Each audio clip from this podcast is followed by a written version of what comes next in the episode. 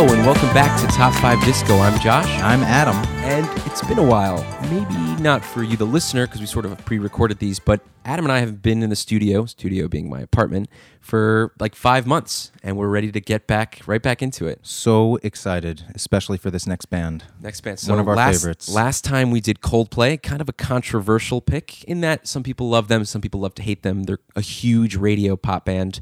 This week we're going to do uh, something a little bit different. Uh, a band that Adam and I both love, um, maybe a little more obscure. I'm not sure. I wouldn't call them like underground, underground, but Definitely not as big as Coldplay. definitely not Coldplay size band. Um, let's just get right into it. Yeah. So, did we say the name of the band? We didn't. It is Motion City Soundtrack. Motion City Soundtrack, a band we both love. I'm sitting here wearing the T-shirt. I used to be a big band T-shirt guy. Not so much anymore. I've got a whole box of them back at our parents' house. I'm wearing the uh, classic kind of boxy black glasses in uh, In honor of in- Justin. Yeah, in honor of the lead singer who wears those. Very nice. Okay, so uh, first, let's just kind of reintroduce what this podcast is for the if you're the new new listener to this podcast, you didn't listen to the last episode. Um, but essentially, what we're going to do here is Adam and I are going to go through a band's full discography. In this case, Motion City Soundtrack. We're going to go album by album, and we're going to list our top five favorite songs in that album. I'll say my five. Adam will say his. We'll go back and forth, discuss, debate, go through the rest of the album, sort of deep dive into the band uh, as a whole, each member, the sounds, the progressions, the albums, et cetera, et cetera. And yeah, we'll just sort of uh, see where we go and, and uh, hopefully recommend a lot of music to you. Some of it, you know, we love a lot, some we don't love. We're, we're not going to pull any punches here or, you know, just be uh, Motion City apologists. We're really going to talk about what we love and we don't love. Um, let's just get into it. Let's do it. So I think first we should sort of talk about how we got into the band. Um, I'm assuming you through me, but I'll let you talk about it. Or As always, I mean, sure, we'll start with me because I'm sure yours is a little more interesting. Okay. But I'm sure you sent me. I don't know if if you sent me the first album or you had put on my iPod a bunch of songs from the Punkorama volume. Oh, yes. and I think uh, the song "Throwdown" was probably the first one I ever heard. Um, and I have this really strange association with IKEA. For some reason, I don't have to make this now like a podcast about IKEA, but IKEA is a wonderful, magical place. And I always remember the songs that I'm listening to on my way there, on my way back. Swedish meatballs? Yes, that too. I don't know. I don't know why. I don't know what it is, but that Punkorama uh, CD is it's stuck in my mind. There's like a Matchbook Romance song. Oh, there's yes. a Matches song. Oh, yes. From first to last, there are like these handful of, of songs. Ride that the Wings of out. Pestilence. Oh yeah. Skrillex's first band. Ah, it's crazy. Maybe we can do them at some it's, point. oh boy. It's funny uh, what you said about IKEA. I think both of us have. Uh, when we were younger, we were lucky enough to go on a lot of road trips with our family, and I associate a lot of albums from our adolescence with those specific car rides and For sure. places we've gone to, whether that's national parks or visiting colleges or yada yada. I have so many memories. I like will that. when we get to the first album. I'll explain Oh. my, my I association with one of those national parks. No, because I have a very specific, Cool. very specific association. But yeah, I got I got into them. I think that way, just that one song. I'm sure you had "I Am the Movie," which is their first album that we'll get into, and Mm. Yes. uh, yeah, just kind of fell in love that way. But how did you hear about them? Yeah, so sort of similarly, I gotta give it up for my friend Ari. Um, back in high school, I mean, I was listening to, you know, I wasn't listening to that much uh, underground music or music that wasn't super popular, um, but he introduced me to these Punkorama uh, compilations. Were essentially Epitaph Records, this sort of uh, one of the biggest independent record labels. I think still maybe. Um, actually, I'm not sure. At least it was in the early 2000s or late 90s. Uh, they kept putting out these compilations called Punkorama. And my first exposure to Motion City soundtrack was with Punkorama 9, which had Throwdown, Oh, which is the same. first song I'd ever heard by them. And actually, on the DVD that came with it was the music video to The Future Freaks Me Out. Those two songs were my first introduction. Mm-hmm. And then I had also gotten, I went backwards from Punkorama 9, I got Punkorama 8 as well. And that got me into Don't Call It a Comeback. So those three songs, Throwdown, Future Freaks Me Out, and Don't Call It a Comeback from the Punko- Punkorama mixes, which got me all sorts of bands. I mean, this was like huge for my musical punk, pop punk, emo upbringing in terms of NOFX, Converge, Bad Religion, Atmosphere, The Weakerthans, Bouncing Souls, Pennywise, Rancid, like all these bands I discovered through Punkorama. And gotta thank Punkorama for that and Ari What, as what year was that? This is 2003. Wow. Oh, so it's it's right after their debut came exactly, out. Exactly, right after the debut came out. That's kind of exciting. Yeah, no. Well, that. that's what I was about to say. Is that so? I got those mixes or those uh, compilations, and I remember distinctly going to buy "I Am the Movie" because of it. It was in the Virgin Megastore in Times Square. R.I.P. That's right. Uh, one of the those huge mega conglomerate record stores, like right in the heart of Times Square. We used to always go uh, when we would visit the city to see a show or, or to visit relatives. I just so distinctly remember being excited to pick this up because of the mixes, because of those compilations. Um, and I got it in 2003, the year it came out. And so, very similar, similarly to Coldplay, another really cool thing that I love about this band and talking about this band is that I have followed, and I guess we have both followed them through their career from the beginning. I got their first album when only their first album was out. I remember when Commit This to Memory, the second album, came out, and every album since then I've been there for. So it's been, as a fan, it's always fun to, s- to sort of see your band from the beginning progress album by album. And yeah. I, I personally can't say the same for that. Okay. I think I got into I Am the Movie at some point, or like a handful of songs, and then a handful of songs off of the second album. I really didn't listen at all, like to the third album for a while. As soon as it hit their fourth, My Dinosaur Life, that's sort of when I kind of tracked their Went progression, backwards which is sort of the latter half of their Yeah. of their discography. Gotcha. But still, still, I, it's uh, it's always fun to see a band grow yeah. for the better or the worse, as always. Oh boy. So before we sort of get into it, any other? Um, how many times have you seen them live? twice, and I believe it was all in the span of 365 days. Wow.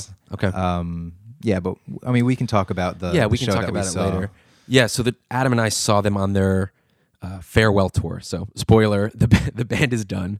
The band is over, unfortunately. So that's um, put a cap on their discography at least for now. Um, I've seen them four different times. Also, all starting in the My Dinosaur Life era. So even though I'd been a fan since 2003, I hadn't seen them live until their fourth album tour, which is kind of insane. Um, also, I bumped into Justin, the lead singer, on the subway once in New York. Which Oh, yeah, I really wanted- I wanted to ta- which talk to you about. we'll talk that. about uh, Yeah. later. Um, alternate name for this podcast is we'll talk about that. Oh yeah, later. We say that all the time. So let's get, just get into the band. Uh, do you have anything else to say to No. open it up? All right. So, Motion City Soundtrack, uh, a band formed in Minneapolis, Minnesota, 1997, by uh, Justin Pierre, the lead singer, and Joshua Cain, I would say the lead guitarist. And I think the two of them, for the most part, sort of shared, at least in the early days, songwriting duties. Yeah, I think so. It also it sounds like from my research that Josh was really he was the one who was uh, kind of managing affairs, and Yeah. he was the one who kind of asked Justin. Oh, so he brought Justin in, right? He, he brought Justin into I think another band, and then that kind of wasn't happening. They decided to form what is Motion City Soundtrack, and then they went through a bunch of lineup changes and a couple of different EPs that they released, and yeah, I think we should sort of, you know, gloss over. gloss over the early stuff. Uh, their first release was a uh, seven-inch two-song single from 1999, "Promenade." Promenade, promenade, Promenade. promenade in Carolina, which are okay. And actually, you know, the songs are not bad. Uh, it's obviously very lo-fi. Justin's sound, voice sounds totally different.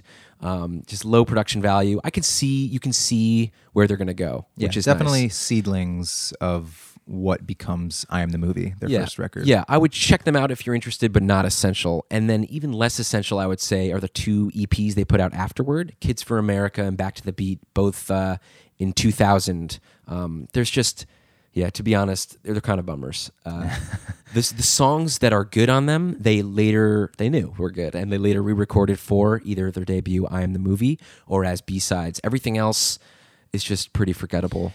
What's kind of you could say fun maybe is that you get to see the progression slowly to what becomes Motion City soundtrack. They eventually add a Moog synthesizer. Moog, Moog. I, I was going to ask you. You're the music guy. Oh man, I think I should I should have looked I think up. it's- I think it's Moog.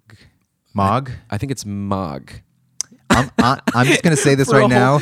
I'm gonna say Moog I because that's need, just I how I need to look this it. up real quick because we're going to be saying it a lot. Um, it is Moog, rhymes with Vogue.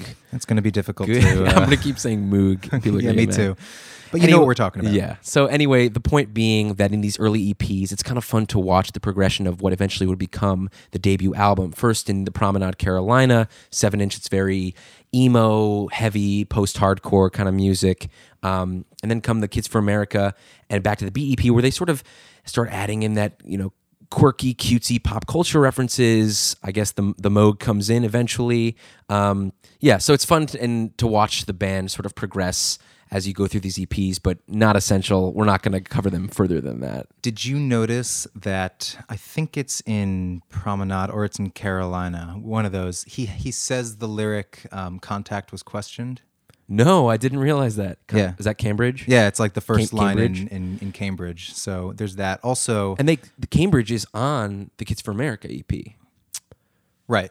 So right, even he brought it- before- right, yeah, yeah, right beforehand. back. Also, um, so Josh and I, uh, we mentioned earlier, we went to uh, one of their final shows on their farewell on their farewell tour, and uh, the first song that Justin opened up with was uh, "Back to the Beat," which is the last song on the final EP, right? Yes, that, exactly. that they released. the beat. So that was just sort of a nice kind of poetic way to. Yeah, it was. I remember being like, "Wait, what song is what this?" Because because honestly, these early EPs, I don't think either of us knew well before Yeah. doing the research for this podcast. And the song's not that great, but still to open up like the last show that we'll ever see, probably of theirs with that, and then it went right into the first song off the first album. Oh, was did it go right Yeah, into it goes Cambridge? right into Oh, Cambridge. It was awesome. like I know why they did it, and it was beautiful. Okay, so great transition. Before we start talking and list our top five for the debut album, let's sort of talk about what that what happened with that. Um, so you were saying that uh, the band Motion City soundtrack was really just Joshua Cain and Justin Pierre, but then they added in the other members. Um, I think they were touring with this other band called Submerge, which had Matt Taylor who plays bass and Tony Thaxton on drums, and they asked them to join the band, right? Yeah, Yeah, and then th- the final piece of the puzzle was Jesse Johnson, one of the friends of yeah. He Josh. was like working at a He was like a restaurant or coworker. something with Josh. I don't know if it was a restaurant. So but- three weeks before they start to record their debut album, they're like, "Uh, you want to play keys for us?" Yeah, and having he- never played right, keys which I, before. I always love that. yeah, like Will Champion and Coldplay. Exactly. Yeah. Exactly. So yeah. Yeah. So so they they tried to self-record, I believe, the first album, um, and it just failed. They just like couldn't do it, and so they eventually were like, "All right, let's put aside some money." I read that it took uh, six thousand dollars. Yeah. Um, which Yeah, I, think I asked you this in the last podcast. Is that a lot for well, a I think full it- album? for them for an independent band, they were budgeted for four thousand dollars, and then it ended up having to cost more. So for them, Oh, okay. definitely that was like way more than I think that they were hoping to Yeah. to spend. But yeah, I think th- so. Yeah, they they tried one version of the album. I think they like showed it to Ed Rose, who eventually produced the actual album, Okay, and he was just like start over, like start from so scratch. there were multiple iterations. Yeah. of this because they first they self-recorded it they showed it to the producer and they're like this is great but we need to re-record it. This producer uh, was known for the get up kids. I think he actually produced into it over it which is a band i really like. Touché Amoré. Um, so they recorded this all over again with ed rose. They sold the album uh, out of their van and on their website but uh, i don't think they were happy with it or or maybe what happened was they, they got signed right? Because of it Yeah, I'm trying to I'm trying to see the timeline of things because at some point Matt Taylor re like recorded over the bass So parts. that's that's okay. So essentially, they recorded it. They they start selling it out of their van. Um, Brett uh, Gurewitz, oh, I think the lead guitarist of Bad Religion, who's also I could be wrong, lead singer. He's part of Bad Religion. Uh, he signs them to his label Epitaph, and we said that earlier. I think in the podcast, Epitaph was sort of the biggest independent label at the time for a lot of punk and pop punk and emo bands. Um, he listened to them and signed them immediately, but he wanted them to re-record or or edit rather the album that they did with Ed Rose. So he did an additional 12 days of recording, properly remixing it. That's when Matt overdubbed his bass or changed his bass right. I think Jesse also added some more Keyboards. Moog por- Moog, parts. um, and then they, as a band, collectively for the first time wrote three more songs. Yeah. Yeah. Uh, which again we can we can talk about, but I think with I am the movie, which we're about to get into, uh, all of those songs, f- for the most part, except for the ones that we were just mentioning, I guess there's a few, um, were written by Josh and Justin. So it's really interesting. These other band members kind of had to come in and just learn these songs that had already had some demos. Right. They had already had these parts, and it's it's interesting. Again, we will talk about it. it's uh, the sound of the album is, I think, very different than anything that comes after. Absolutely. So they definitely, the two of them, Josh and Justin, had a sound. You mean musically and songwriting wise, not Yes. just production. Yeah, Absolutely. absolutely. And uh, yeah, I think Jesse Johnson was just playing the keyboard riffs or the Moog riffs that Justin was playing in live. Like I think Justin was playing both the Moog and guitar when they used to play live. Yeah, I think he and Josh had to like switch off, but pretty much that's kind of the position he took. Yeah. I think we're ready. I think so. Okay. I'm so happy. I know. So This album. I- yeah, should we talk about it a little? Yeah, this album means so much to me. like I said, this is the first album I got by them. I want to live in this album. Like, Yeah. I just love it so much. The sound we sort of alluded to earlier. Um, I think it's kind of cool that we're doing Motion City soundtrack. You know, Coldplay I thought was cool to do because it was a band not everybody likes. Motion City, it's in a genre that I don't think a lot of people critically uh, dive into. Like, you know, pop punk and emo is only sort of recently having a comeback. And I don't think a lot of music critics or what have you would sort of take it seriously in a way and, and do what we're doing here. So I'm really excited to go into a band that dives into both emo, pop punk, just I don't know, they're just a rock band. It doesn't matter. The genres don't matter, but I feel like Motion City Soundtrack was never a band that has gotten much critical uh, review. For sure. And again, I mean, I think a lot of people will. I mean, granted, pop punk, emo, they have their fan base for sure. Oh, definitely. Um, Devoted. But there is something about Motion City Soundtrack that we'll talk about throughout this podcast that really feels different. They are much different, I think more sophisticated than other bands of Their their ilk. peers, absolutely. Yeah. Ooh, ilk. Nice. Ilk. Yeah, I mean, just before they uh, released the new uh, the album, I think they were touring with Sugarcult and All American Rejects. They eventually toured with Fall Out Boy, Panic the Disco, all bands that are just not my thing. Yeah. Um, and I think, yeah, it's interesting that a band like this that is so in that same scene to me sounds so much different and better Yeah. and more unique. I mean, that may just be our own bias. I mean, both concerts that I saw of theirs, uh, oh, the openers? yeah, all the openers Oh, yeah. were just like you could you can see the genre that Motion City Soundtrack uh, is technically a part of. What people in. think they're a part of, what they're kind of going to be booked with. And you know what? To be honest, those are probably bands that they wanted to open for them. Like I don't know exactly how it worked, but they're all they just seem very cookie cutter. Yeah. And just all of these. We're not gonna name names, but- Yeah, but all it- of these uh, just kind of cliches that I think Motion City Soundtrack, for the most part, um, overcomes. and Uh, I they, yeah. they I mean they made that happen for us. Like I think I focused in on them from the Punkorama mixes that were I told you what other other bands I discovered from them, but there were a lot of other ones that I did not like on those comps. So they they made themselves stand out with their unique blend of heaviness, aggressiveness, pop culture referencing quirkiness, and that Moog is so iconic to their sound Yep. for the most part. I think we should just do it. Let's do it. Oh boy, I'm so excited. I I've this whole time we've been uh, listening for months, writing our notes, what have you. I've just been so. To reiterate, Adam and I don't know each other's top five lists, so we've gone in purposely co- cold, and I'm just excited to hear what you have, and I'm Yeah. nervous that I don't know what I'm nervous about. uh, you want to start? Sure. Uh, my number five is Red Dress. Wow. Okay, my number five is my favorite accident. Okay. And now I'm just going to put it out there. I had the hardest time. This is specifically, impossible. Specifically, these four. I'm like, I know maybe it's it, uh, whatever. I'm not even going to say. They can all be completely interchanged to me, and yet I feel like sort of the last time that I've been listening through all of these, this is just kind of the order I had to put them in for some strange reason. So number four for me, Just to introduce Yeah, go time, ahead. I finalized my list at 5 a.m. last night. Like I cannot. Yeah. Even now, I'm I'm I'm worried that this is not right. There's so many great songs on here, and we'll go into uh, pretty much all of them.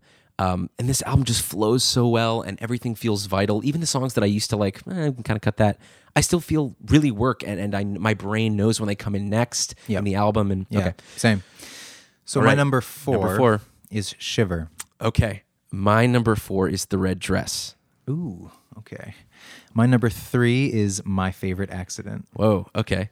My number three is Shiver. Okay. So I guess we are these all the same So songs? far, yes. Just in a different order. Yeah. Okay. My number two is A OK. Wow. Wow. I don't know what that means. Okay. My number two is Mary without sound. Hmm. Is that what it is? Is Mary without a sound? Without sound? Without sound. Okay. Wow, your favorite album, huh? Yeah, right. My number one is indoor living. And my number one is Indoor Living. Ooh, that makes me so That happy. I had awesome. no idea. So I only did that for AOK because I think you know that used to be my favorite song on the album. I, I don't think I you did. didn't know that? No. I, I always thought it was Shiver. Oh, okay. Um, that I, I don't, maybe it has to do with uh, it being like alphabetically in like the iTunes library. I would oh, listen like to the it. first one that came up. the first up. like you plug in your iPad or your iPod, uh, your iPod, and it would just play. Okay, For the record, the song that would always come up for me when I did that was A by Barenaked Ladies. that would happen to me too. So maybe maybe it was first A by Barenaked Ladies and then AOK. That's why I have just like Soundtrack. flashbacks every time I hear that. Right. But anyway, back to Motion City soundtrack. Um, All right, we've got our lists. Now let's go through them. Sort of calculate which one to do first. I think we should start with the red dress. Yes.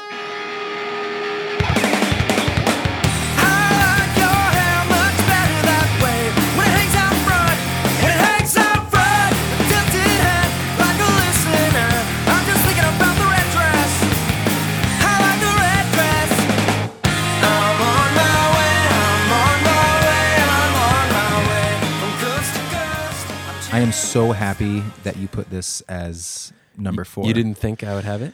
I thought it would be on a list. Honestly, I thought AOK would have been higher. But yeah, that's totally to okay. It- yeah. It's like number number six. no, for sure. Red Dress is, is so much energy, so much Oh fun. Um, just out of the gate, it just like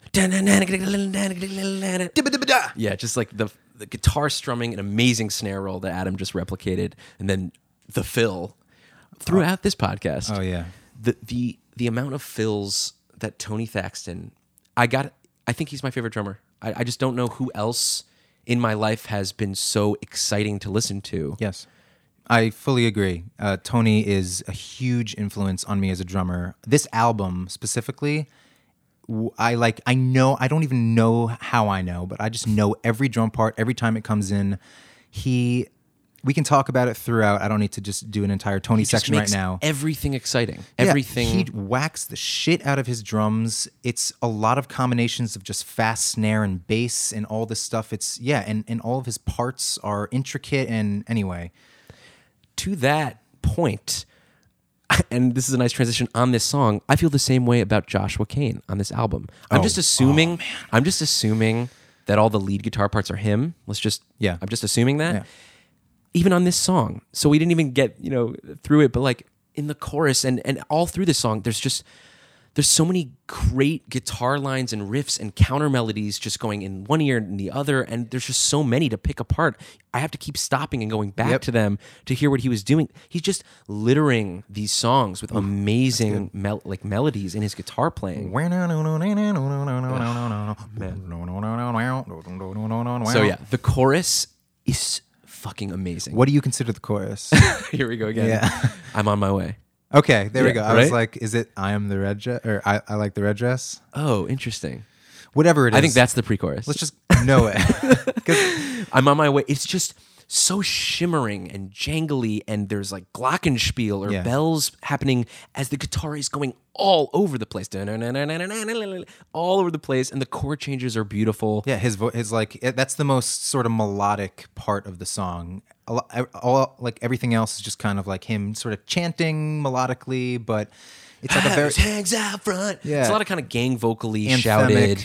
Kind yeah, of- which is fun and great. The verses are amazing, but oh god, when that chorus hits, it is it's euphoric to me. It is so I don't know. I don't know if it's the bells or I don't know if it's the ascending chord changes. Something about it is his vocals are also doubled. I don't know. There's something about it that just kind of makes it more soaring. Yeah. As opposed to every other part, but it's just so well crafted, well written. Um, the energy on this thing is Yeah. is probably the most energy. Like there are heavier songs on the album, Yeah. like "Mary Without Sound" and "Don't Call It a Comeback."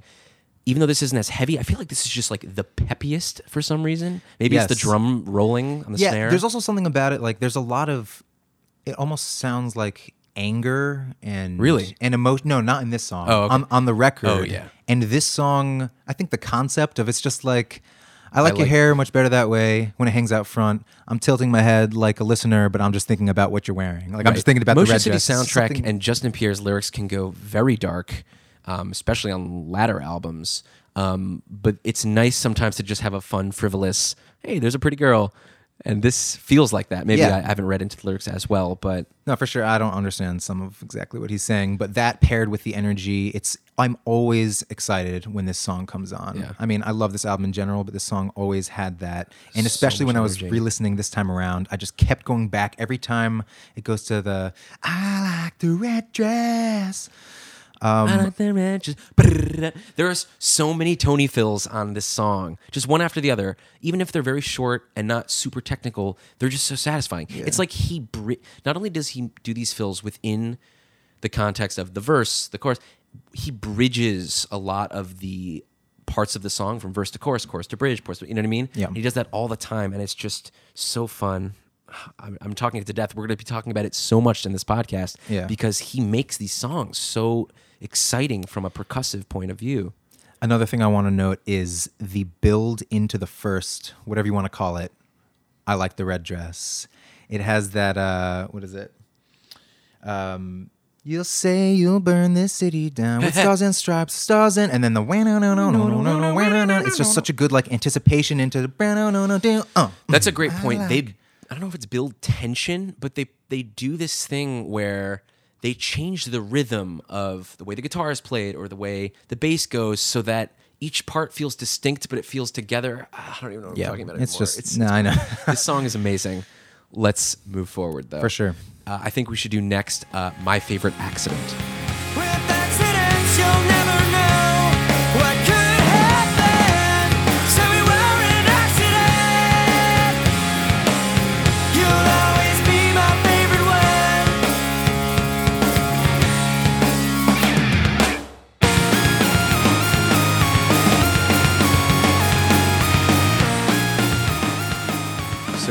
This song was one of the first singles on the album. I think it was the second one after Future Freaks Me Out, which, by the way, neither of us included.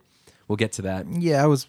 I, I It was a- fighting I for me. I Not wasn't really you? fighting for, but that doesn't mean much because I really love almost every single song on this album. Yeah. But yeah, This song is kind of special to me for a couple reasons. Number one, this is one of the first and only riffs I've ever learned on piano. I like remember that. I remember when you would play this on piano. That's awesome. And anytime I go to a piano, wall, it's like, oh, what can I play? It's this and that's it. And bum, bum, bum, baga, baga. Weird artsy piano stuff I do. And I can play a little bit of um, uh, Carpenter's. Anyway, and there's some Aida. some right? Aida in there. I've always wanted to be able to play Melancholy and the Infinite Sadness. Mm. That's that's a goal of mine. Anyway, the piano riff is iconic. It starts off with this kind of lo-fi version of it on what sounds like a real upright piano, or maybe it's just a piano setting on a keyboard. Um, but then uh, the drums. I know. Oh my god, they're huge and they sound amazing. I just can't believe this is an independently released first record. It Yeah. just the production is incredible. I really think I think it's the best production of all their albums. And maybe that's Really? just you don't think so? I Maybe love it. I mean, yeah, it depends what you mean by best production. Actually, I take it back. We'll get to the one that I think is the better production because there are parts where I feel like the Moog is a little buried in the mix, and there's Yeah. But I just love, like I said earlier, I want to live in this album, and I just when the band comes in and that Moog is just and there's just so much going on, and it's so heavy, and the band feels so together. It just it just rules. The the band sounds so good, so propulsive and intense, and just that riff is super catchy. yeah. It's just amazing. No, it's again so much energy. And another thing, just on the production, what I think I love is that you can hear every single instrument, and there's a lot going on. Like I'm sure they did some overdubs as well, but it's just very well mixed, so you get everything, and it's still super punchy and super energetic. Punchy is a great word. I feel like all these songs feel super punchy and just so crisp. Yeah. Ah. Great melodies throughout this song. I love the contrast from it's like very minor verse and pre-chorus mm. to the chorus is just another explosion, cathartic, major. Just Josh's. I I love that. You yeah. said we were an accident. It's kind of cheesy, but I love that lyric.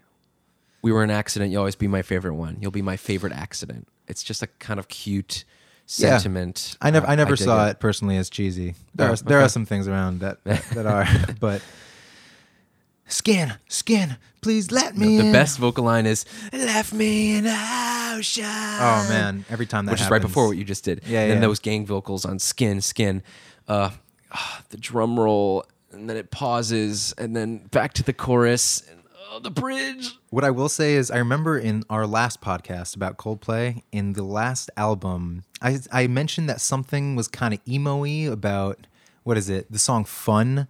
Hmm. When he's like, "You and me, you were always meant to, always meant to," be," and it was like kind of lo-fi. Th- I think this is sort of where I got that idea. When he goes, "Long-winded promises of future," it's like kind of a little more lo-fi and muted and whatever. And like, and anyway, By the way, that's a trope that I sort of realized in this album. I don't know if you did. And by this is the fifth song on the record, where the bridge or, or the post second chorus is just Justin vocal and just strummed guitars. They do that so much. That's one criticism I Not- have. Is it just this album? Because I noticed that on like a No, lot no, of, it's on a lot yeah, of albums. But I remember listening straight through to this album. I'm like, wow, this is the third or fourth time they've done this. Oh, this. really? Yeah. Yeah. No, I mean, listen, they uh, they they beat a lot of the cliches, but they still keep some of them around. You know. Last thing I want to say is is the outro Oh, is yeah. amazing Oh, with the man. guitar feedback and when he's hitting that ride cymbal. I think that's what it's called. I don't know. It's some sort of crash. I yeah, think some it's a crash whatever, some symbol. symbol. It's just they they do a great job on this album, especially of really cool instrumental passages and outros. Yeah. that you know, even if they're just going verse chorus verse chorus bridge chorus or verse chorus whatever, Justin just solo and guitar, then they'll do a really cool outro instrumental breakdown that just It's it's awesome. This is it's like an opus. This is really Opus, yeah. It's such a masterpiece of a song. I, I really love it. Yeah, yeah, me too. Okay, next let's talk about Shiver.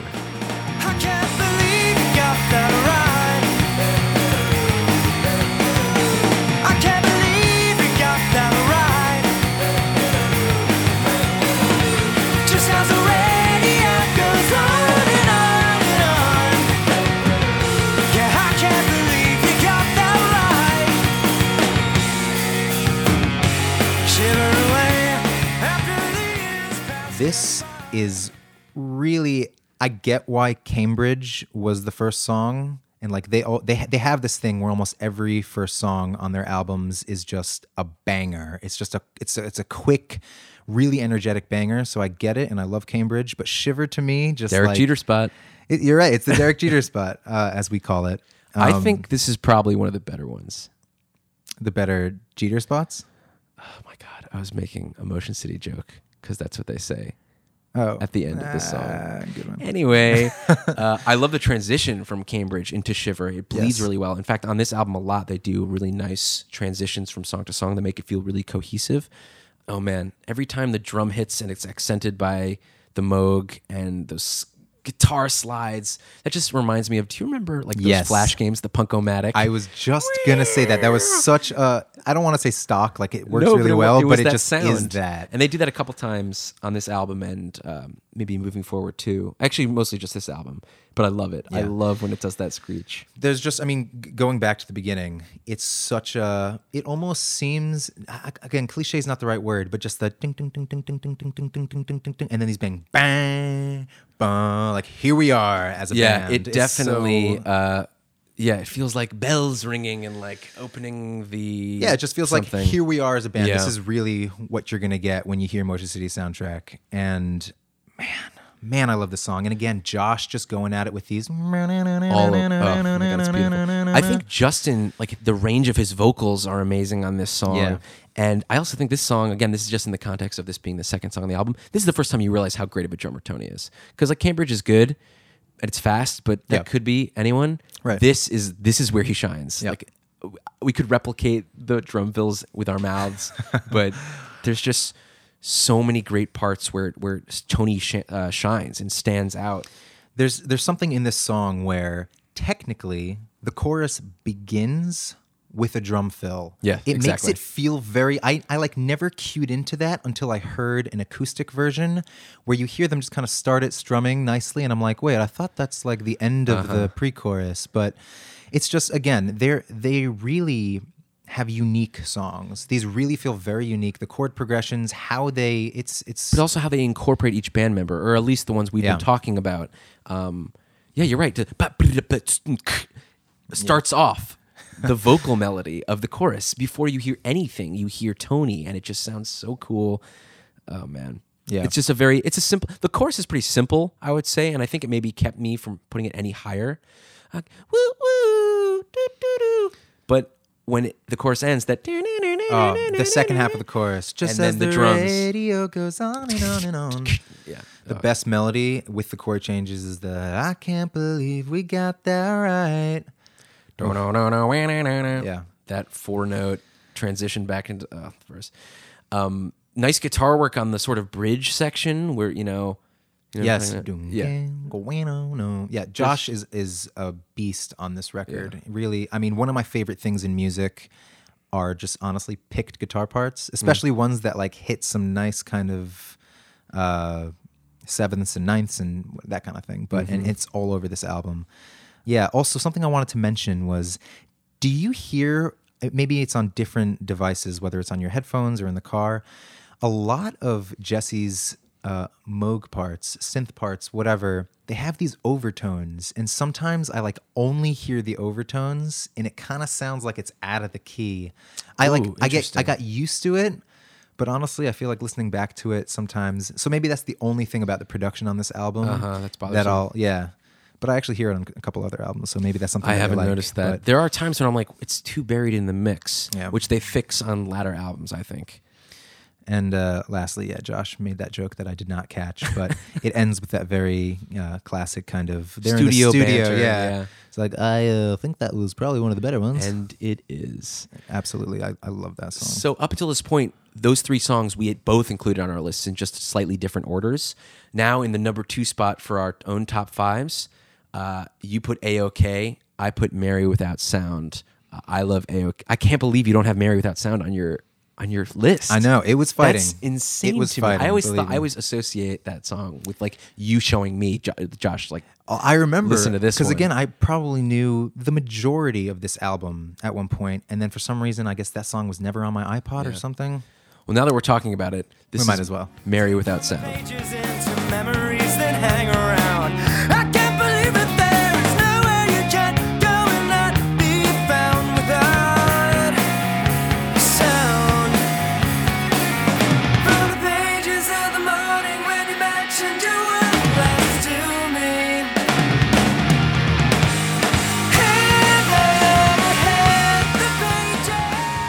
So, oh man, I think I actually, while we were doing this, you know, music listening to prepare, I try not to text or talk to Adam too much about it because we don't want to kind of spoil the reactions. But I had a moment while listening to Mary Without Sound when I was driving in my car. I actually parked the car because I just couldn't believe how great this song was. Obviously, I knew this song. I've known it for 15 years, Yeah. but it was hitting me in a way it never had before. I just kept stopping and going, "Oh!" Like every time Tony had this insane fill, or Oh, they were that just fill. rocking so fucking hard. I just lost my mind. I lost my shit at how good this song is. This was one of the songs where I heard it, and again, I knew the rest of the album, but I'm just like, there are honestly few times where I listen to a record and I can just feel the intensity and the emotion with which these guys are are are playing it, and it's not just the it. vocals, which obviously are important. No, but- for but sure. It's like everything. they're They're, just- just they're- rocking. yeah, they're so beating- yeah. hard. The drums are incredible. The screechy, intense guitar work, and like you said, the Moog. I like how the verses are just the vocals and drums. I don't know how often those that pairing happens. Yeah. Just doo, doo, k, k, doo, k, with with Justin singing over it, and then oh my god, when those guitars come in, it is so beautiful. so well orchestrated. I yes. can't I cannot and I know stop that's, saying that's that. huge for you, especially to, Yeah. to like the idea of the band came together and each had a part and everything fits so nicely and there's so much to dissect and pick apart and, and find new things to love every time you listen. Yep. That's what makes for a lot of things a great album, and and this is one of them. I mean, this is probably the most emo post hardcore song on the album. Yeah. but who cares? Like I don't, even though that's not a genre I normally uh, dive into. This song is incredible and makes me feel like I should. It's the most visceral, shouted chorus. There, I can't yeah. stop air drumming to this thing. It's uh, it's it's amazing. Yeah, that fill. Um, I, I can't get it. I, remember, I remember trying to trying to learn it. Which one? Yeah, so so I don't even understand the the, the time signature. Something is off where he's I, I can't even explain it. Yeah. Every Yeah, time it happens. it's happens like a bar of six four. I don't know, but it's it just again it makes it so like they are so unique. They are Yeah. so unique. They really tried to make something different, which they did, and it's glorious. and then the final fill into the chorus like this Oh, shibbidi-bidi-bidi. Yeah. insanely fast tom roll. I don't know what it is. Honestly, the chorus I like it. It just it. I think there's something about the chorus that kept it off the list for me. That was and that's how I felt about hey um, baby, hey. Like I'm not gonna try to make it sound stupid. It's great. It really is. I love it. And the bridge. Yeah. I'm very curious if this is the same girl uh, who he writes my favorite accident about. Because he says lyrically. You're reading into it. You mean? Yeah, yeah, yeah. Because he he talks about something about without a sound. He does he does make that reference in my favorite Oh, interesting. And then this is obviously Mary without a sound. So I'm curious. That probably could be. But uh, I also I, th- the melody that I always picked out was I can't believe that there is nowhere you can go and not be found without sound. A really cool lyric that I sort of find. I- think he's I think he's a great lyricist most of the time. Um, sometimes it doesn't always make sense, but he's just good at stringing words together. Which I love, honestly. I, that's its own artistic so form of for me on this song, head for the razor broken bottle hangman runarounds. I have no fucking clue what he's talking about. Foreshadowing maybe Hangman? foreshadowing hangman on the next record, but. I just love the way that sounds. It's it sounds poetic, even though maybe it's pseudo poetic because he doesn't know what he's talking about. Yeah. Maybe he does. We don't know. Okay, let's do your number two, which which was really fighting for me. The the ones that were fighting for number uh, or just a spot on the list were AOK and Future Freaks Me Out. Um, AOK. Someday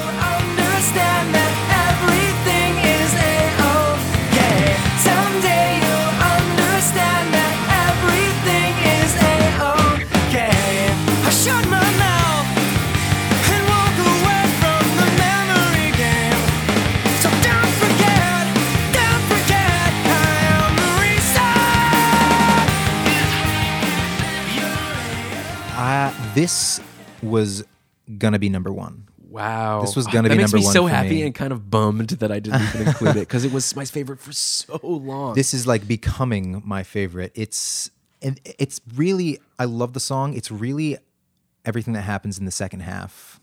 Um, there is something that just gets me. It, I I'm so I, chills, emotions. I don't know what it is about how they orchestrate and and play that last part. I don't. I, don't, I when mean, you say the last part, do you mean the second verse where it's muted guitar and then all of a sudden he's doing his little riff? it's really when it when it uh when all the parts start kind of coming together um i'm trying to remember yeah i shut my mouth as soon as that second time hits when he does that doom, meow, no, no, and then the oh, or someday whatever it is there are like all these different parts that are great melodies that are constantly going on top of one another again so much intensity you can just hear the emotion I This- love Tony again. Oh, the- man. his his his fills, the cl- the clicky Yeah. kind of noises he's making with with hitting the the rims. There's just so many fun different drum parts, and then there's a great Moog riff in it, and uh, once again they sort of do an awesome slow breakdown like they've been sort of been doing. And then it closes with this layered sort of chorus Oh, vocal. Everything's sort of on top of each other. One day you'll understand that everything is a okay. It's a beautiful, similar to Coldplay. What does it end with? Everything's not lost. Yeah. And now this is which they also do with a lot of their a lot not all of them not all of them, but but, yeah. but a lot of Even their if closers me, yeah floating down the river. Yeah. yeah, for sure. um one of the best parts that honestly makes those outro parts of the song for me and this song one of the best things is just the So over the chords, over those melodies. It all just comes together in genius. I, I can't. Josh is is, uh, is brilliant. I cannot gush enough about this song. I really, there are so many amazing parts. There's so many guitars on in Yeah. the outro, like playing in different parts of your ear. Yeah, they have all these bars of seven four where they're skipping these beats. Uh, kabana, da, da, Oh, boom. yeah. When the band comes in, it's just oh god. When the band is tight and they're together and they're accenting and hitting the same Yes. things, whether that's just the rhythm section or the guitars. Yeah, those things are kind of. It's a nice contrast sometimes to how orchestrated this album is and these songs are. And honestly, You're right, one- because there, 'cause there are parts where it's just like muted guitar playing just riffs, and then there's sort of guitars noodling around it, and the bass is kind of doing something steady. So when you finally have that, and all of a sudden they all come in together, Yeah. it's it's huge. also when he screams, "I am the reason." Great It's vocals. like wow, that guy can scream Yeah, when he wants awesome. to. I, love, it. This song. Me too. Me too. Oh, I'm so But it was. I didn't choose it. But it was really between this and indoor living. indoor living. So our collective number one, and I'm really happy that we have the Me same too. number one, is indoor living. Conversations in the corner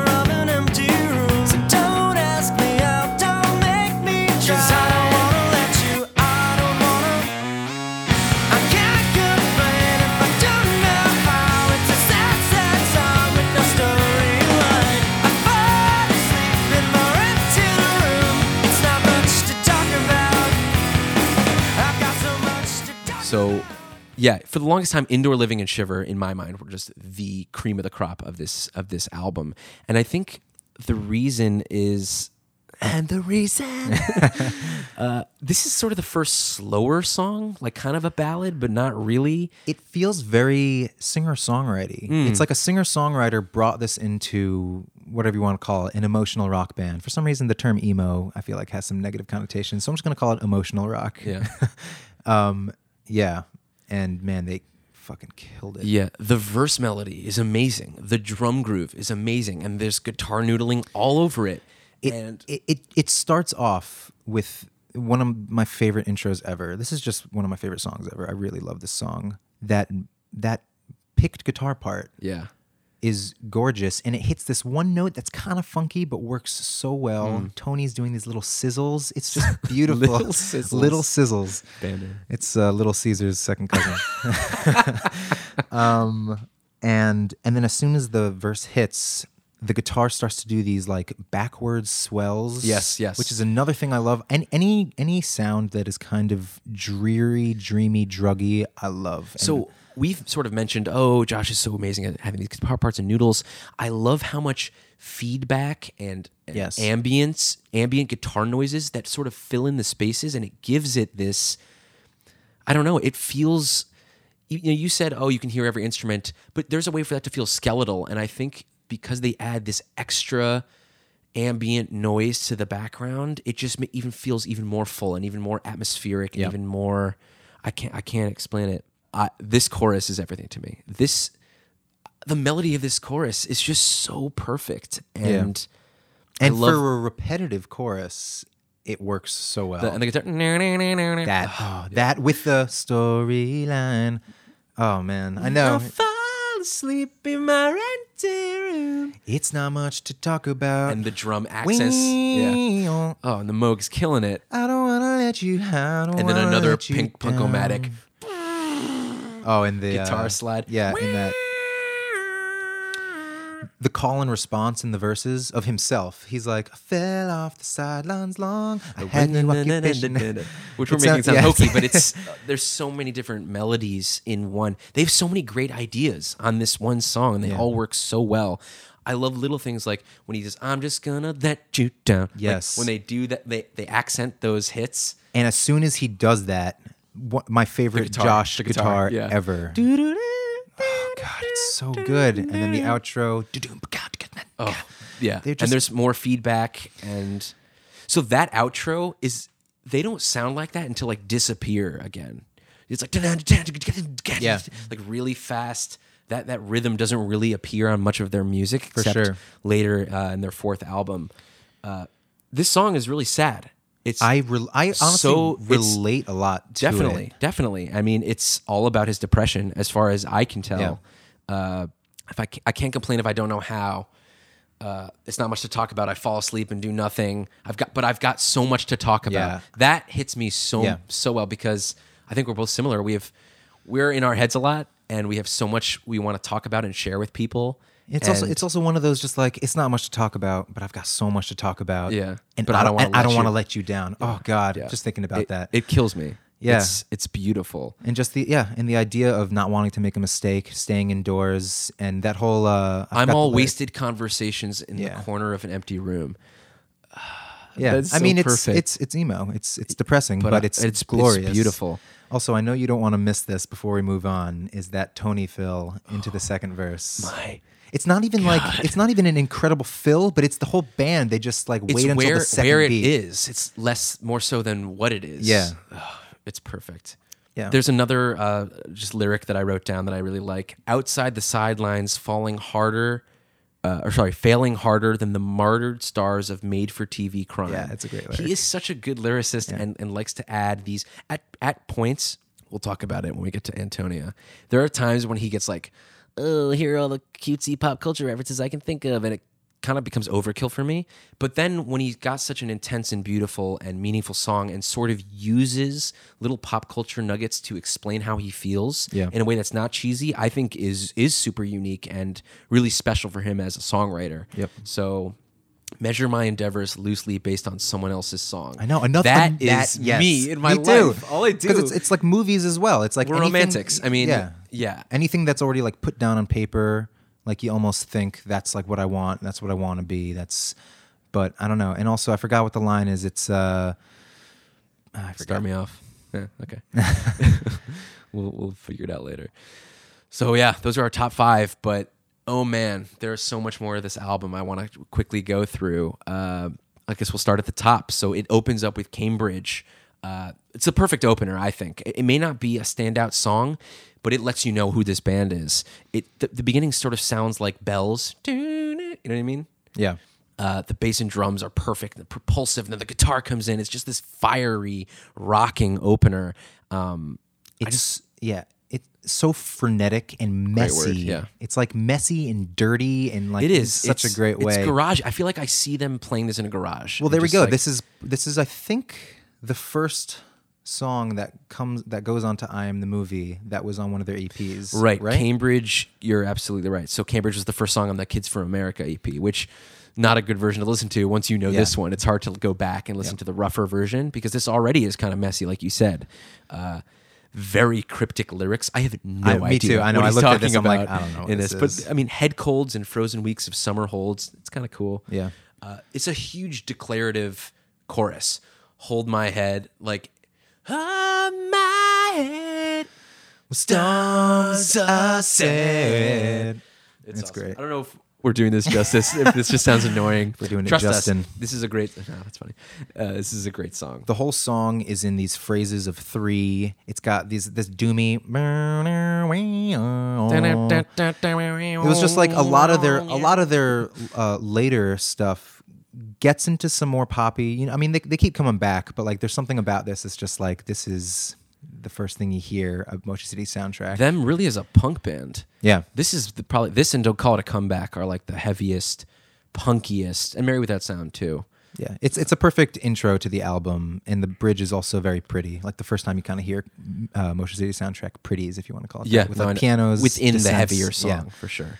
So after Cambridge is Shiver, we talked about that, and then is The Future Freaks Me Out. One of their definitely most famous songs. Even, Definitely. Even I mean, I know that everything is all right. This and Everything Is All Right are probably their two most famous. But even I know some people who do, who like don't even know everything is all right, and there's something about this song that like stuck in, Yeah, in people's this was their debut single, and one of the first songs, like I said, I heard by them. It's kind of iconic. It's It is. This is their like in the early the early days, the first album, their goofiest kind of song, that's sort of a disservice to it because it's it's awesome. Yeah. it's uh, It's it's a party song. definitely, and he sort of starts with this like cool breath, which I like, and just Justin in the guitar with a great melody where Yeah. his he's just he's so good at drifting in and out of octaves Yeah. that it's I've probably a bunch in this uh, in this podcast. Either I've already said or I will say later. I'll keep saying falsetto, but I don't even know if it's fa- his falsetto. I think he just has an incredible range. He does. that can hit really high notes. Yeah. Anyway, so we'll start off with this great melody, and then when the band comes in,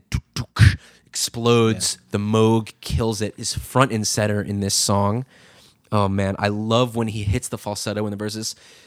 Modern rock is a being alone. Yeah, he has this knack for hitting some of these things like a little jazzy with these little. And like we keep talking about these ins- insane Tony fills, even the very understated one, like da- do- do- da. yeah, it's like it's Yeah. just great. Um, this is really the first time you hear his pop culture lyrics. oh yeah, I also wanted to mention it. It is really coincidental. I I have a love for '90s sitcoms or Mm-hmm. sitcoms that start in the '90s, and I just started getting Will into Will and Grace. I- it's just kind of worked out with also listening to this song, and getting in- more into this band and whatnot. For, That's for awesome. the podcast. But what's up with Will and Grace? I don't get drum and bass. He he's got these nice vibrato. Yeah, on exactly. it that that makes it. And then, like all throughout this album, the guitar is doing really cool. And then it'll, and it'll and then it'll just go off and do its own thing in the background while the melody comes back. Yeah. uh, yeah. when the chorus finally like hits for the first full time, it even gets it gets even more wordier, which which goes along with your just how is he going beating my head? It goes on. Oh. It's like What's that? Uh, there's just so much melody in these guitars. The, I think the best part and the most special part is the bridge. it is of this it's, song. It's definitely one of the I don't know. I mean, I, there are so many. There's so much music in the world. But this is just like one of the best bridges. It's I- it's also I iconic. completely agree. Iconic. It slows down completely. Almost feels like a different part of the song. waste my time with her. Got the low octave Betty, it's so Betty's- hot yeah, and late and then there's that. to the whole human race. And then they start. I oh, need you. I miss you. Oh, fuck it. but they layer these two different melodies on top of each other in like s- sort of round kind of thing. It just works perfectly. While there's also this great uh, guitar feedback happening in the background that again makes it even cooler. There's just so many melodies on top of each other in that part. I just love it. I like the concept for the song a lot.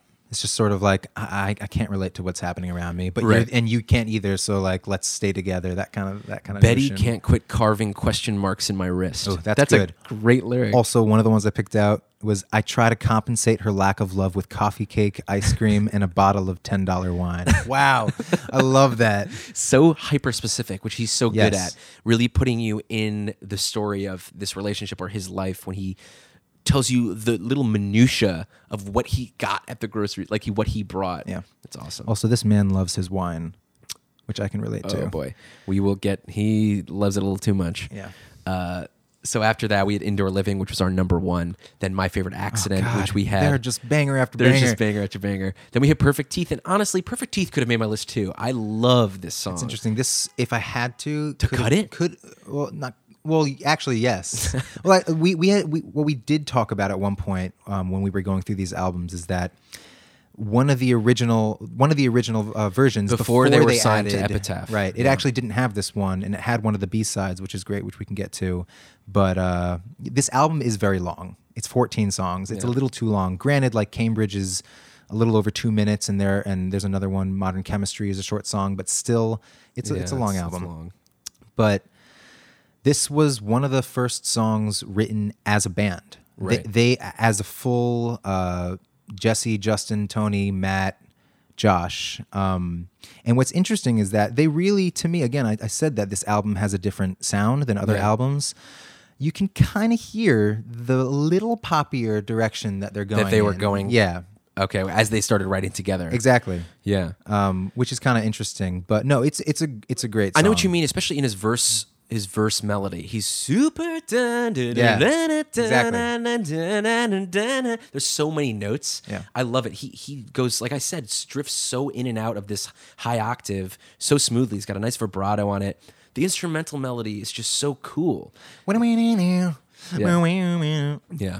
Which becomes the chorus, obviously. Yeah. Um I just love the bridge of this song. Yes. Well, what do you so consider? I mean, there's like two parts to the bridge. So, wake up, thought that everybody. Wake up, thought that everybody loved the. Yeah. No, it's funny. Like they have this like awesome groove, kind of Oh, poppy. I know the second parts. bridge. Yeah, is yeah. the, But no, it's been quite a long time. exactly. Well, then they, then they have the hardest part of the song, which is the one you just said, and then they go to the softest part. I think that's which the is post bridge. Okay. Beautiful. Dun, dun, dun, dun. Oh, Hey, so beautiful. Hey, mm, mm, it's been quite a long time. Yeah. Yeah. It's awesome. It's Great awesome. song. A- Yeah. Another lyric I love in this, all the things I remember were they worth writing down. I'm kind of someone who constantly is like, oh, I should keep a journal. I should keep a diary. I should write down this. I have a million lists. Like, I constantly think about I should be recording everything that I'm doing in every day, and Yeah. I don't, and it stresses me out. So, There's some more Justin pop culture. CK1. yeah. I also love he has, he has a lyric uh, late night movie dates with the girls who skate and I just can't relate. Yeah. I wrote a song, I don't know if you know this, back in the day, probably close to this album called Punk Who Can't Skateboard. That's Because I was really into punk music and that whole skating culture and I just couldn't skate. Yeah. And I had my friend Ben try to teach me and it just did not go well. Uh, anyway, I think it's a great song. Um, yeah, the chorus is kind of throwaway in a way, but Yeah. But again, I, I don't know if it's just because I love this album so much and it, it's very nostalgic to me, but it's still something that like I'll put it on and I'll love it. Like Yeah. I- that's a great song. So next song is Boombox Generation. I have okay. I used to hate this song, and I think that's probably because I only Is that right? I always remember that you loved because it. Because it's so dissonant It and is. awkward, and that guitar. But it also had that line you love, which is the "There's no consolation prize. There's no prize for consolation." I remember you always like being like, There's "That's so no cool." prize for a consolation. Yeah. The band sounds amazing. They sound killer Yeah. in this, especially the Oh, drums oh, and the, the bass. Tony, uh, the great sensation. Oh my god, it's so good. God, the bass is holding it down too, especially in the song. Yeah. Sometimes I think Matt is a little too low in the mix. Mm-hmm. In this one, he's right up there, and he he's holding it down. The chorus is very meh to me. Like, Yeah. probably the least I, important I part. agree. What I love is the the contrast in the two parts of the Mm-hmm. song. Granted, it's like the outro is a little shorter than the other part, Oh, We're but not there yet. Oh, yeah, you got more. Well, no, no. What I meant was the outro. Let's talk about that and how I think the outro of this song is my favorite song on the album. Really? That may be hyperbolic, but it. Oh my god! it's also how they transition into it. Like we will get to that in two seconds. It is but my as soon as the favorite thing. as soon as the meow, meow, meow, don't be afraid of what to say. It's already starting to get a little more melodic, Adding the tension and then now. the is the only way. Dun, dun. And then Josh, I'm guessing Josh. Great picked part. oh my god. Tony's filling. Yeah. While while the guitar is doing something similar, um, descending as this one's ascending, and Tony is just killing it. and it's with the it's fills. so pretty. It's also like it's- beautiful. It's, banging but pretty, and like you don't exactly know how many times they're doing it. It's not an exact amount of like four times and then they're done at the end of the song. It just keeps going, and it's just we usually try not to play clips of songs that we're not choosing, but you have to hear this.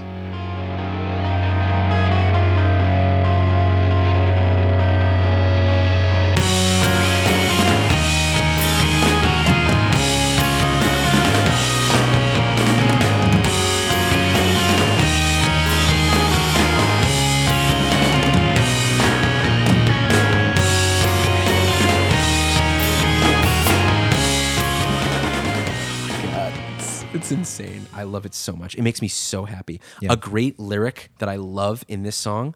We're happy if our songs get heard at all. yes, It's a very simple, but it's like this new band sort of mentality of honestly, we just want people to like our music that we're we're putting out there. I was reading the lyrics and I was kind of confused about what they were talking about, but I think it's like fads come and go. Some some bands were like were like hot shit at one point and then they're not. No. And like it, if that happens to us, whatever, we just want our songs to be heard. Yeah, to me, it's about uh, sort of bands that are, I don't want to say fake, but are like sort of put up by record labels to like be these pop idols, and like yeah, that that's fleeting and won't won't last, and they don't want to be that. They just want to be this. Bring forth donations for the boombox generation. Yeah. I guess that's that's them. It's awesome. You oh god, so good. Uh, after that comes another song that I said was one of my first songs that I'd heard by them because it was on Punk-O-Rama also Eight. Like honestly probably fighting for one yeah, of the spots it could have been me. for me too. Uh, this is the f- I always in my mind, even within the CD um, era where this definitely came out on CD. I don't even know if it came out on record back then.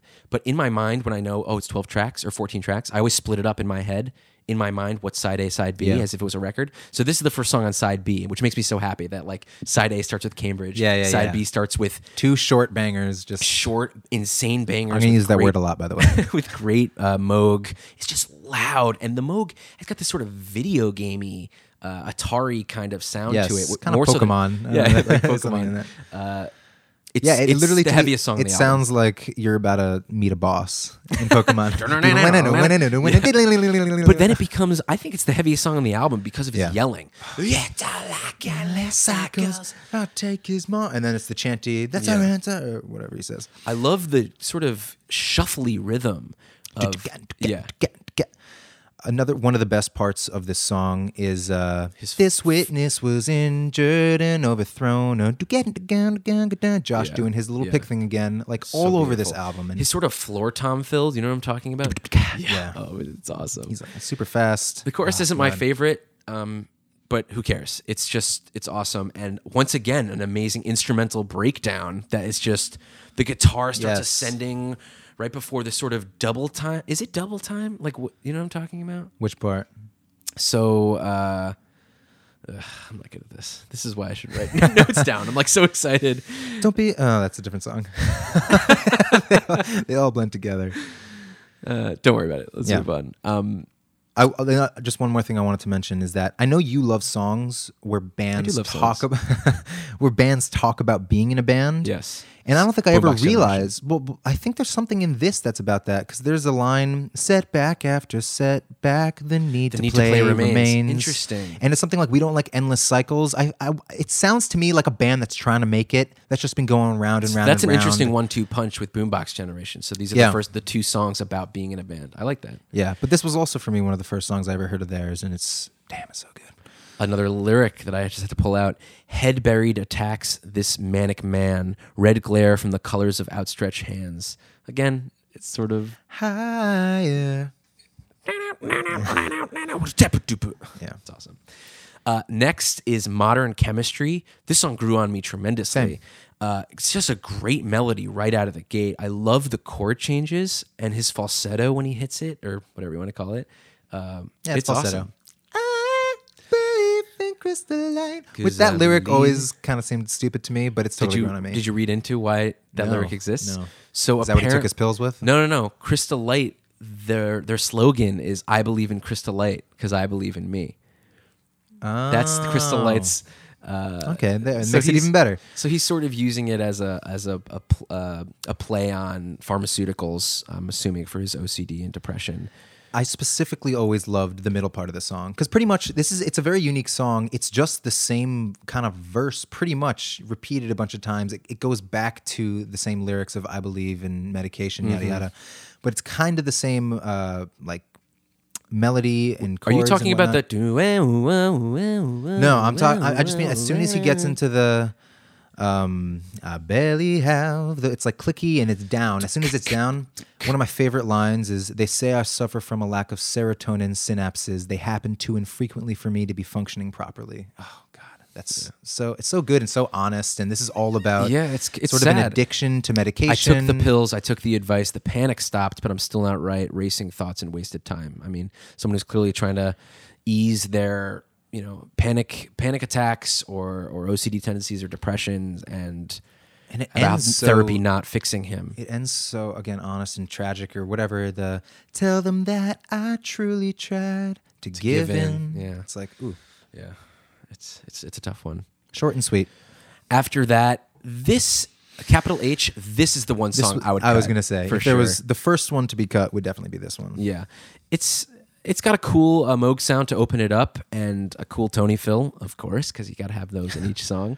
But it's it's sort of a goofy song about being a superhero rock band singer, which is kind of a nice thing right after the super kind of depressing modern chemistry. But it's kind of repetitive, and even though it's fun and energetic, there's Yeah. just not much here Uh, to yeah, talk about. Even Th- Two things I just want to talk about. Yeah. One, the powers of an evil Dr. Rocket Science just- monster with I lo- capabilities to destroy the entire universe. super nerdy, and I like the super so fast cool. talking. Yeah, it is cool. And the, I think the best part of the song is just the their jam. the yeah, it's kind of out of nowhere. Yeah, It's like it's awesome. So there's always good things to pick out, even in the songs that you want to cut from the album. Exactly, exactly.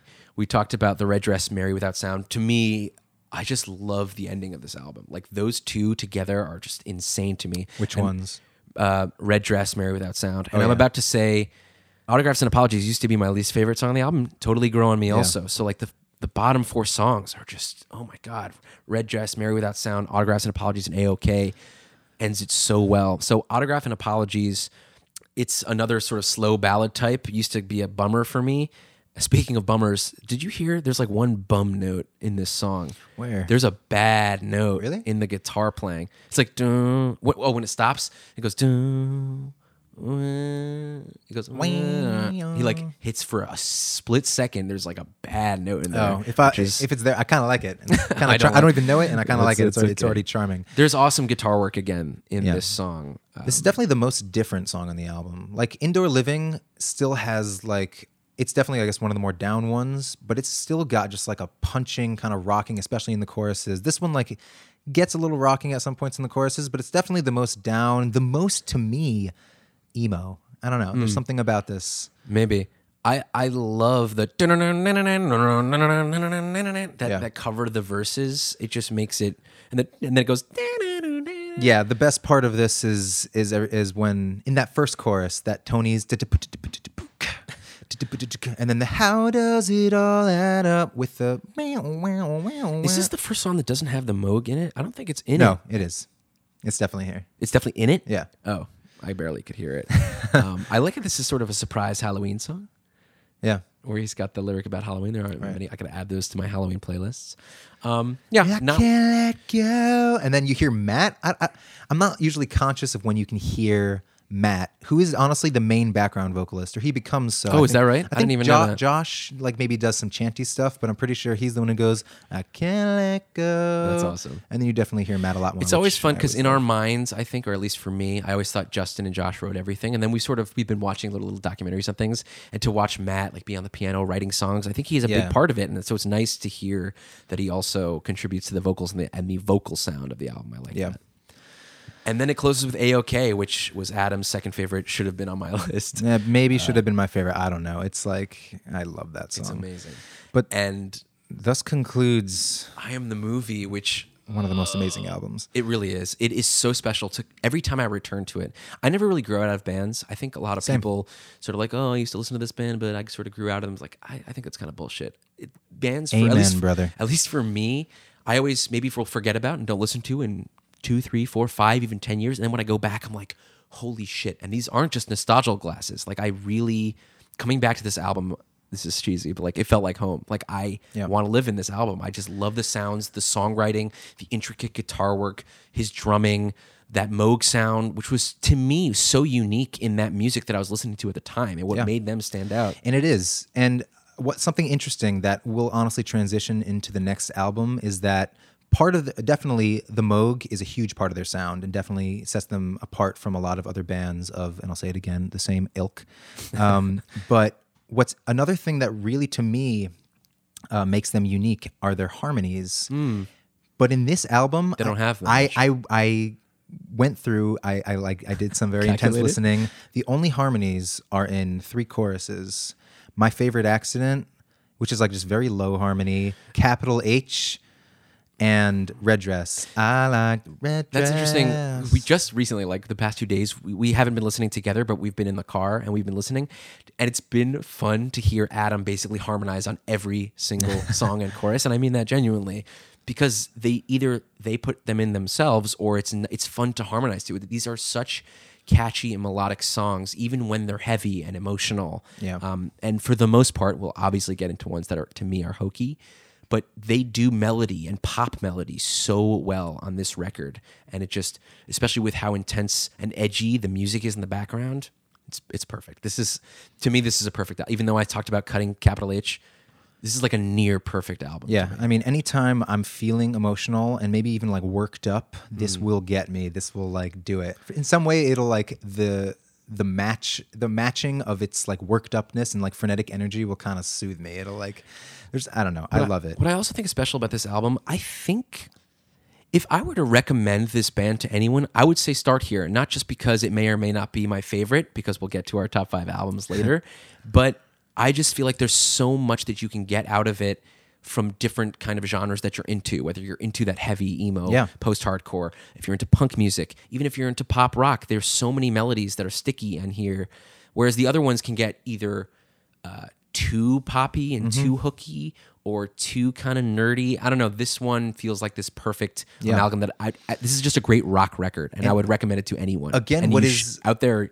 If you don't know this album already, after Yeah, us gushing about it listen. for however long, listen to this album. Again, it's very interesting to me because I re- I find this to be a very standalone record uh, compared to the rest, and that it was written mainly by Justin and Josh. Two guys, yeah. Which is, I mean, I'm not going to say it's sad that it's like the other guys didn't contribute to like a masterpiece, but You don't. I mean, No, I mean, they absolutely I'm sure contributed. Tony wrote all oh, his for parts. sure, like, for sure. I just mean like writing Music-wise, like uh, in some way, like you know where the genius is. Hint, hint.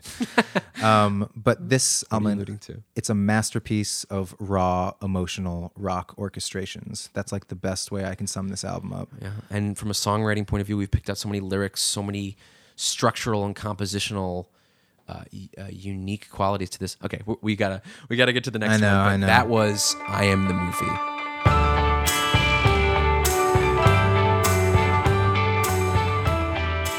Thanks for listening to Top 5 Disco, part one in our in depth discussion, dissection, debate, and analysis of our second artist, Motion City Soundtrack, and their entire discography. Now that we've discussed the early history and recordings of the band and gone through their debut record, I'm the Movie, tune in next week where we explore their sophomore album and breakthrough moment, Commit This to Memory. But before that, we want to know your thoughts, your opinions, and your personal top fives Motion City Soundtrack. What are your top five favorite songs in I Am the Movie and why?